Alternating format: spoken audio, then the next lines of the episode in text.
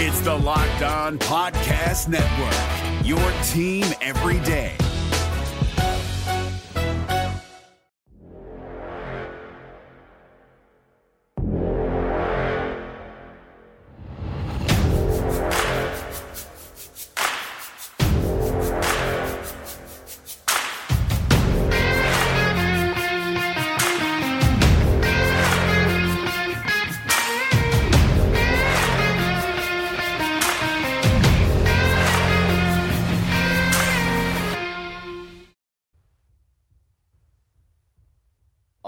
Everyone, welcome back to another episode of Locked On Gators, your daily home for Florida Gators coverage and part of the Locked On Podcast Network.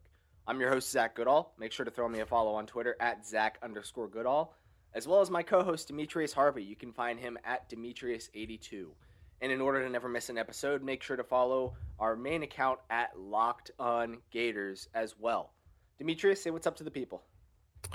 What's up, everyone? Uh, I know we haven't been around for the, I guess, the Monday episode, so we didn't get to get you the recap right away, but we're back on our Tuesday. Apologize if I'm not as energetic. I'm just feeling a little under the weather, but I'll be fine, you know, in a few days. It'll be all right. Uh, today, we're going to talk about a bunch of stuff, especially the LSU game and then the upcoming Alabama game, aren't we, Zach?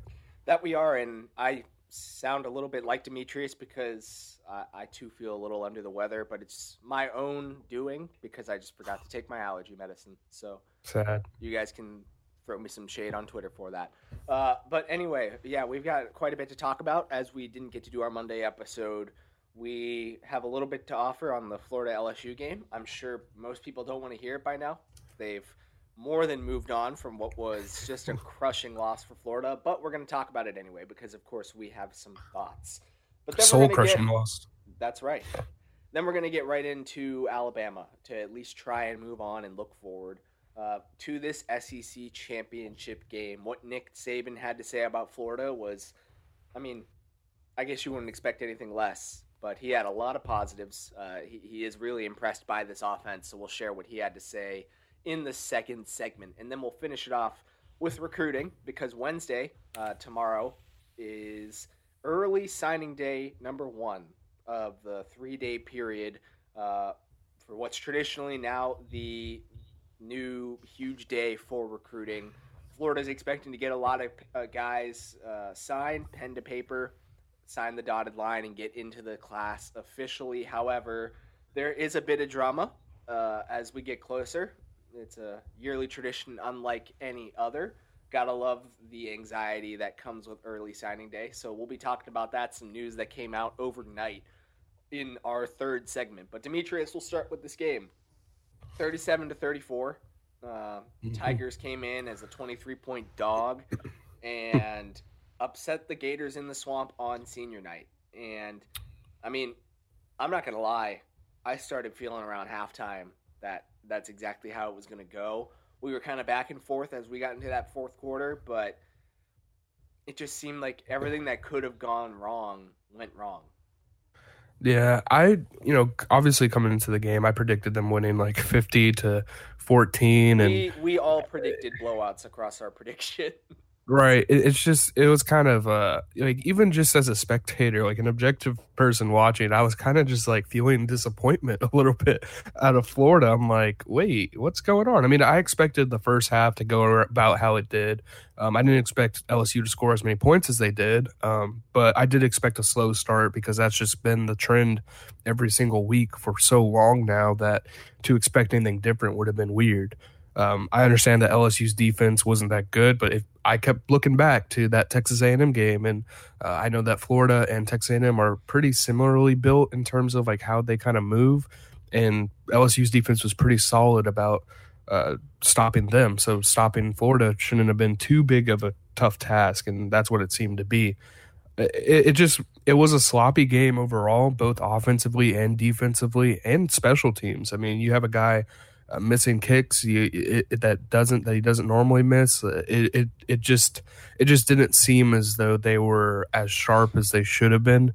Uh, I'm not to, I'm not going to say that they weren't prepared for this game or they were looking forward to Alabama, which they could have been, but I, I don't want to say that uh, because the, the offense did did have 609 total yards. It was electric at times.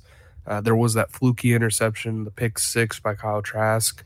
Uh, there was just a lot of things that went wrong. Uh, I-, I, thought they could have ran the ball more.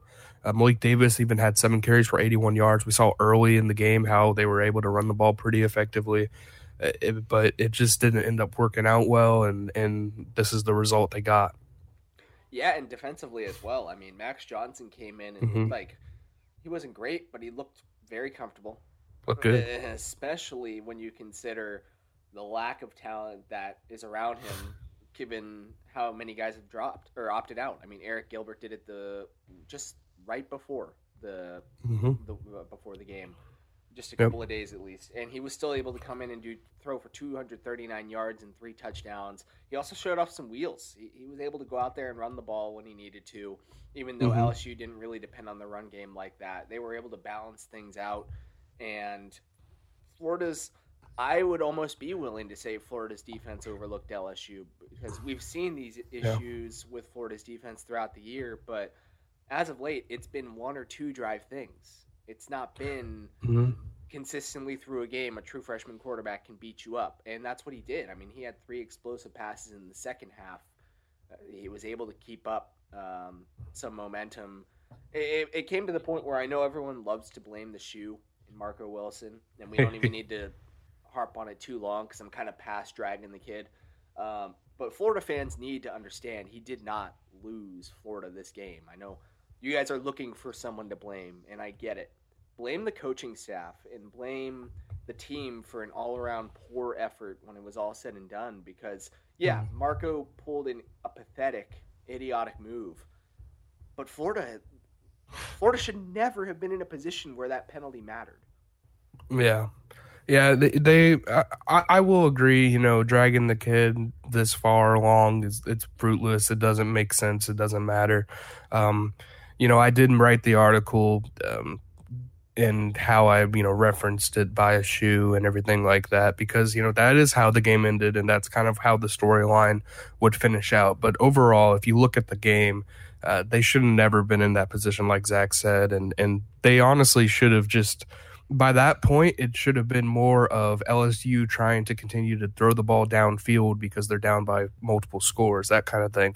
Marco should have even been in that position to stop a short uh, third and whatever to force a fourth down so that the Florida can get the ball back and maybe score a game winning field goal. It just shouldn't have, have, have worked out that way.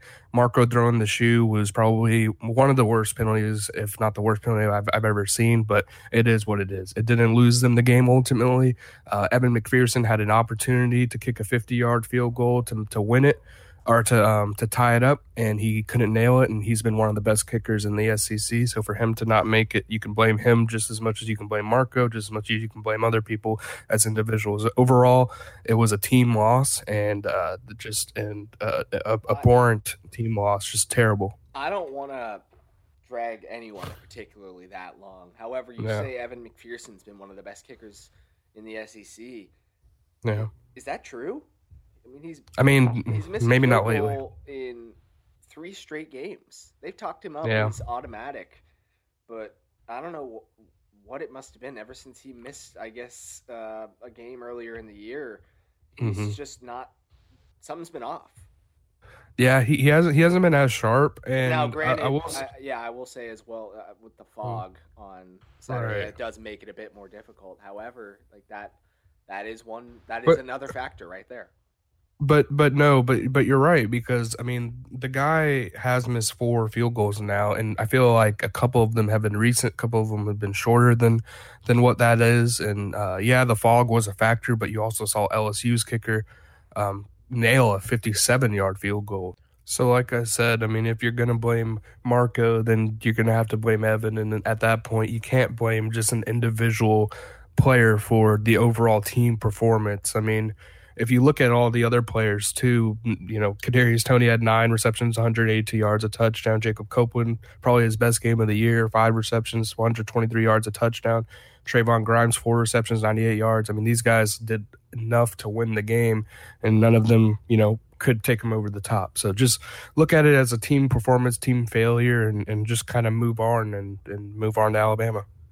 Yeah, and I mean, it's what the team will always say, of course, but that's exactly how they're handling it. They admit that Marco's mistake was exactly that, a silly mistake, but you can't you can't blame the kid forever for that when there are so many other factors that go into it. I think you're exactly right.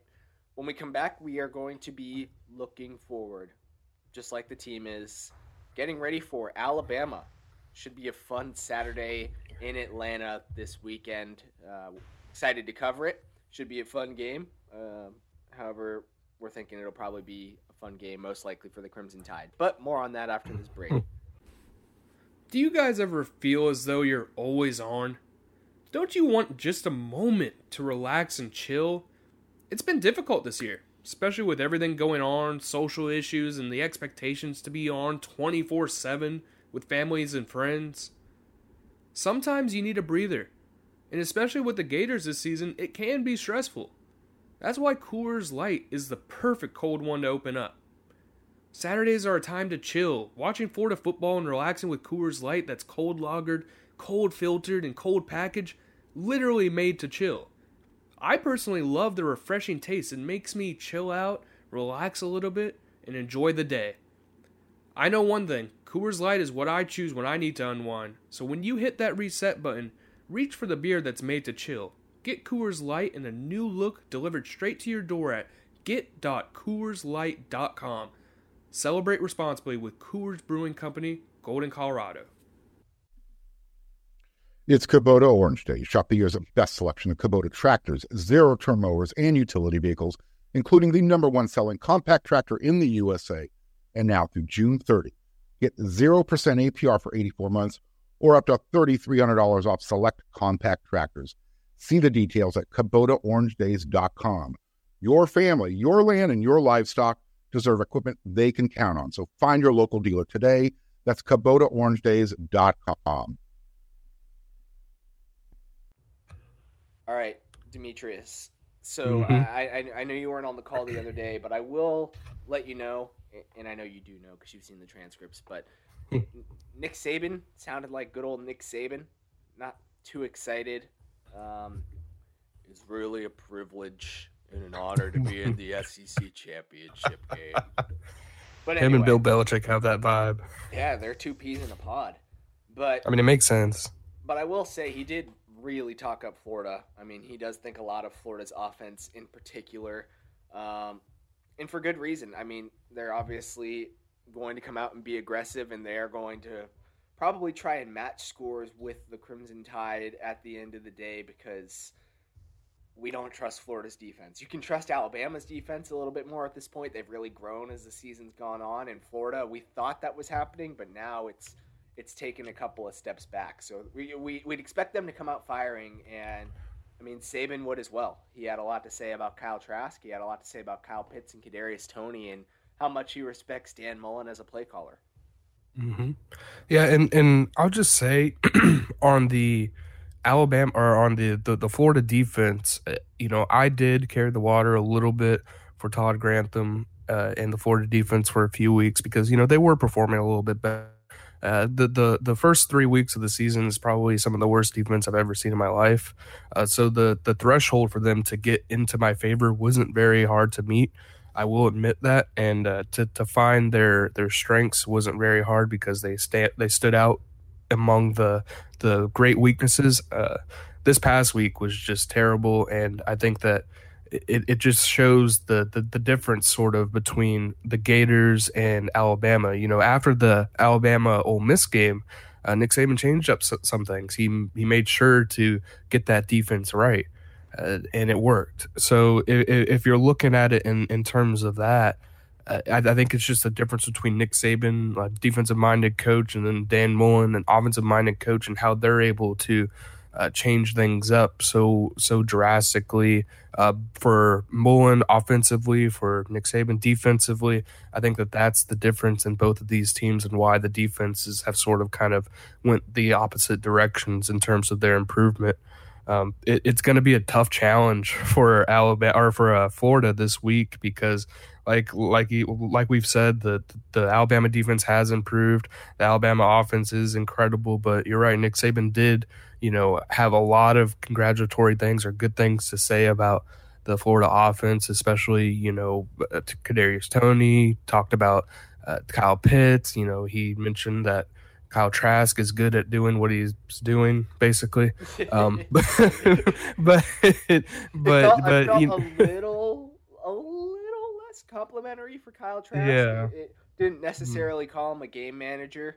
And I will say, I thought it was funny. Mac Jones was asked if he thought it was kind of like disrespectful to be considered a game manager, because Mm. it almost sounded like Dan said something similar on uh, when he was talking. Just right. the, the coaches both pretty much said these guys do a great job of doing what the system asks them to do.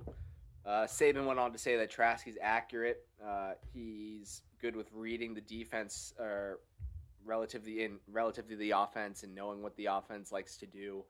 Um, so basically, these coaches are calling these quarterbacks game managers, and and, and, you know, I Mac was not disrespected. He took that as a compliment. Um, I don't really know if we've maybe we talked to Kyle about that a while ago, but I guess it it just isn't the end of the world considering how these teams are built. I mean, it's fine that they've Yeah. got two game managers going at it.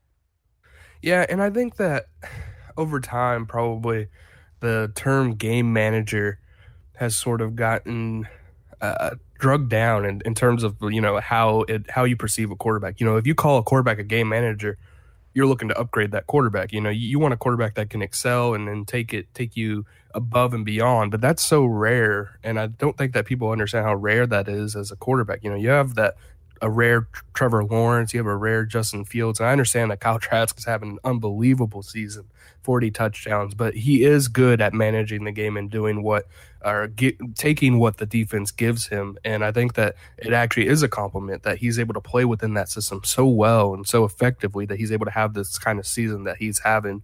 Um, for Dan Mullen, the Gators, and, and and himself, obviously he's a Heisman front runner right now. So I, I I think that while it is a little bit of a, a slight in the eyes of maybe fans and everything, I think that coaches look at it a little bit differently. Probably they think, okay, this guy's actually really effective at doing what they need to do on offense, and that's going to be tough to stop. And another guy that specifically Saban thinks will be hard to stop is a guy that, well, I guess technically they did recruit both Pitts and Toney coming out of high school. Uh, Pitts pretty Mhm. much said that he wasn't really viewing Alabama as a fit for him, just in terms of where it was. Uh, but I mean, Saban. Toney was in a, is a Mobile, Alabama native. He, he's a guy that typically that type of electric playmaker. If Alabama wants him, they're not going to get out the state. Um, Florida was able to get Toney though, and they were able to craft him into a real all-around balanced receiver. And Saban, he, I said earlier, he didn't sound that excited, but I, I'll take the credit. I asked him about Toney, and he livened up. He was excited. He was, uh, he even ended the uh, question saying, "We'd love to have him here." Uh, considering the amount of talent they have on that offense, particularly a piece that people are teasing could be back this week in Jaylen Waddle at receiver. Uh, pretty high praise for Toney specifically.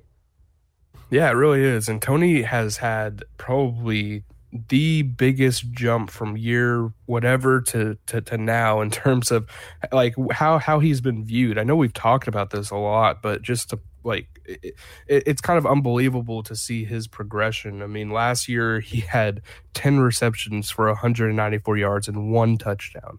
Like just just think about that, and then look at this year: sixty-two receptions, eight hundred and thirty-one yards, and nine touchdowns.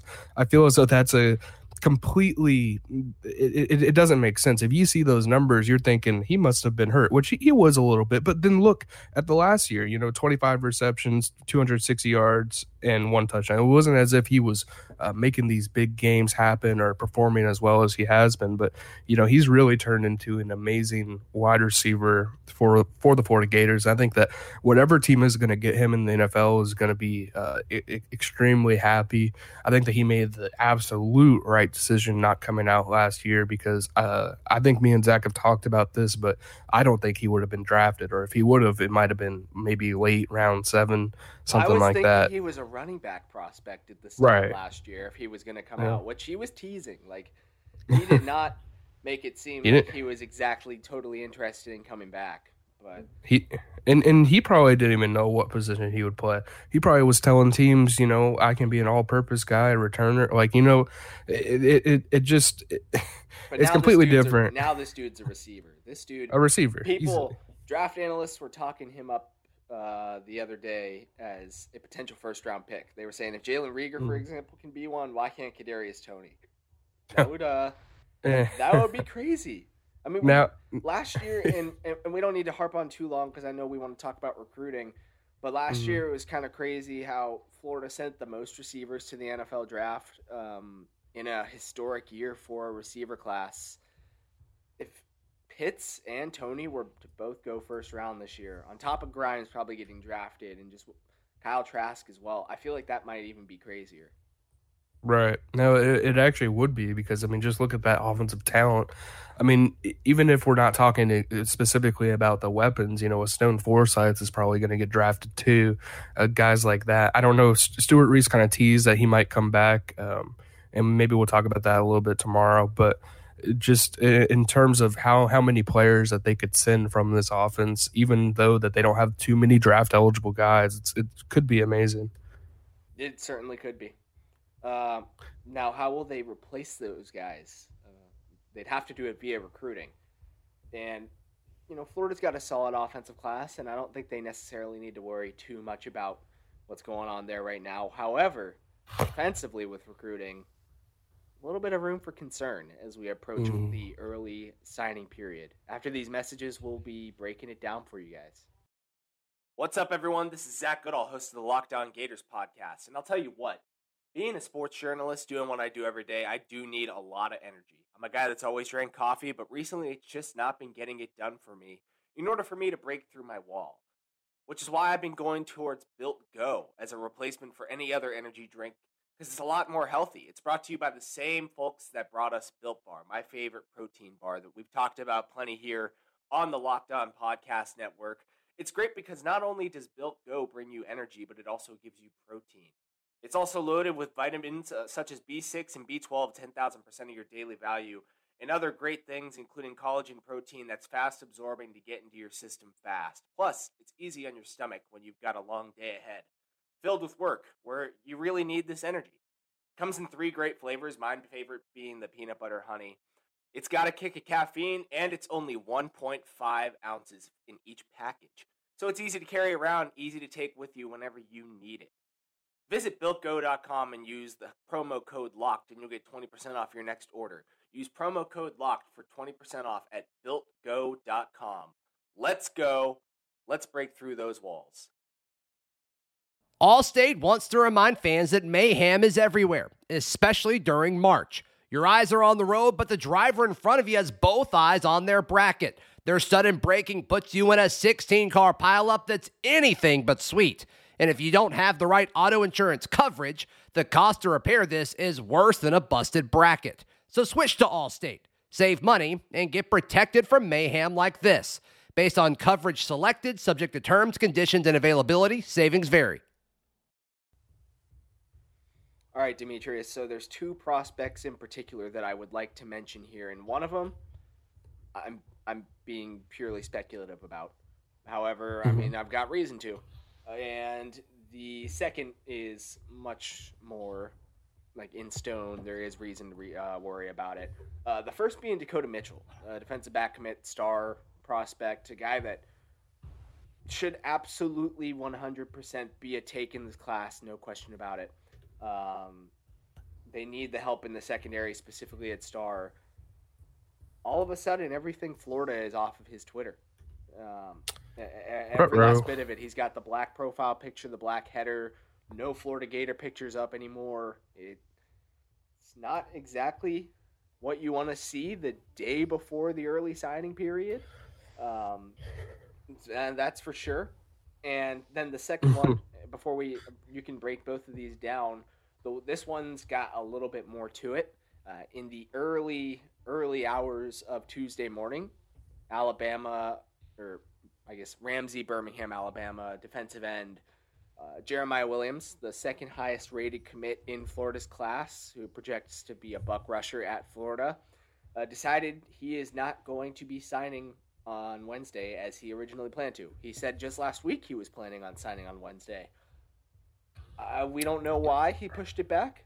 There was an LSU loss. There was also an Auburn fi- uh, coach firing, which was the other top Mhm. school in his recruitment when he committed to Florida back in October.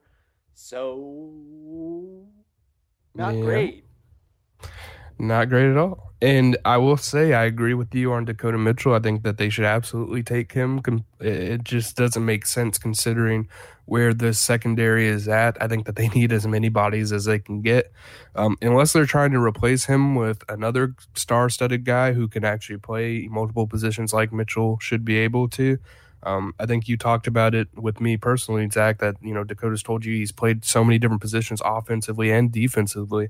So you know that the guy's really versatile. Uh, it, it just would be, I, I guess it won't be shocking anymore because it, you're right. It, his his profile is completely devoid of any Florida Gators stuff. Uh, he hasn't said anything about signing. Uh, there hasn't been any you know rumors or anything like that. Like it's just it, it seems like he's gone already. He's gone before it even happened. Um, so it's going to be interesting to see where he goes. And then yeah, this Jeremiah Williams, Scooby Williams. Uh, you know, kind of shocker, I guess, if if, if you will. They he he's just not going to sign tomorrow. It's Yeah, just he- not going to happen. Remains, he remains Mhm. committed, at least publicly. Right. I mean, as far as Sure. we know. But He hasn't decommitted, but he but for uh, an, athlete, especially a high school athlete, to say, you know, hey, I need to think about my decision. You, you kind of already know what that means. I'm not saying that he's not going to go to Florida because that could very well happen. It it could come fe- come it could come February and all of a sudden he's still in Florida and, and everything's right in the world. But for him to say that, it does give you some pause because, like, like you said, his second team, uh, Auburn, Gus Malzahn just got fired and you know Steele is is the is the the, the, the front runner. I guess he I guess you said earlier. Yeah, that's that's And- been reported that he is emerged as the front runner. I think they'd still Right. need to go through pro, uh, protocols with interviews.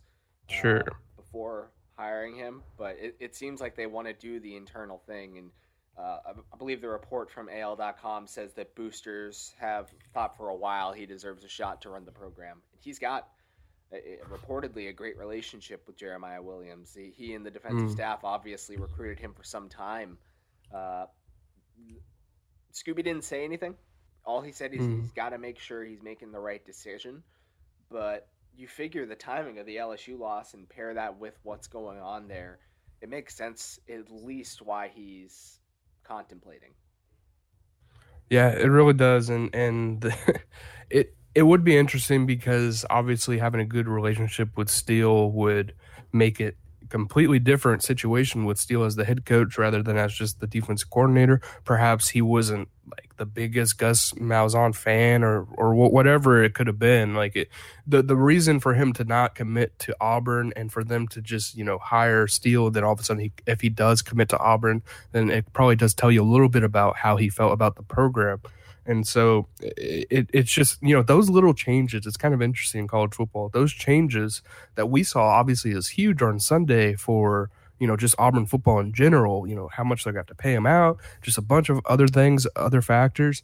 And to see that, you know, kind of t- turn over to the recruiting side of things just days before signing day, it's just incredible. Like, if, per- perhaps if uh, Auburn didn't fire Malzahn on Sunday, instead waited until Thursday, what would would Scooby have signed with Florida before that would happen, and how would that have worked out? Because you can't just unsign. So it's just, or I don't think you can just unsign. So it, would it it's just interesting how all that works. Recruiting's weird, and I Mhm. guarantee, Demetrius, I know this is your first time covering a signing Mhm. period. Uh, it's only going to get weirder from here. Should be a fun time. I mean, we saw it last year. There was plenty of reason for gripe uh, among the Florida fan base with how signing day panned out. Or, now, luckily, by February, some things did go Florida's way. Uh, but we are expecting it to be a busy day. Uh, we're expecting a lot of guys to sign. There's also always the room for guys either not to, for a surprise commitment, surprise decommitment. It's recruiting. It's it's always all over the place, but we're excited to cover it. So make sure to stick around for that. Uh, we'll be bringing pretty, plenty of coverage here. We'll be recapping everything uh, on the podcast, in, which case you'll want to subscribe, rate, and review on iTunes or anywhere else that you listen to podcasts. Uh, we'll also be writing plenty about it. We'll have a story up immediately for every signing that happens. Uh, so make sure to go check out allgators.com or at uh, si.com slash college slash Florida. And we'll have you covered on your signing day content. You can follow me on Twitter at Zach underscore Goodall. You can follow my co host Demetrius Harvey at Demetrius82. And most importantly, go and follow at Locked on Gators. You'll never miss an episode that way. And we will catch up with you guys next time.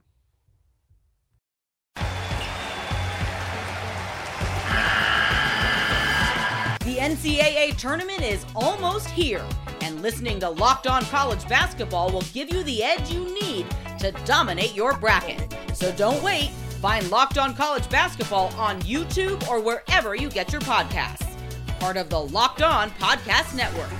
Your team every day.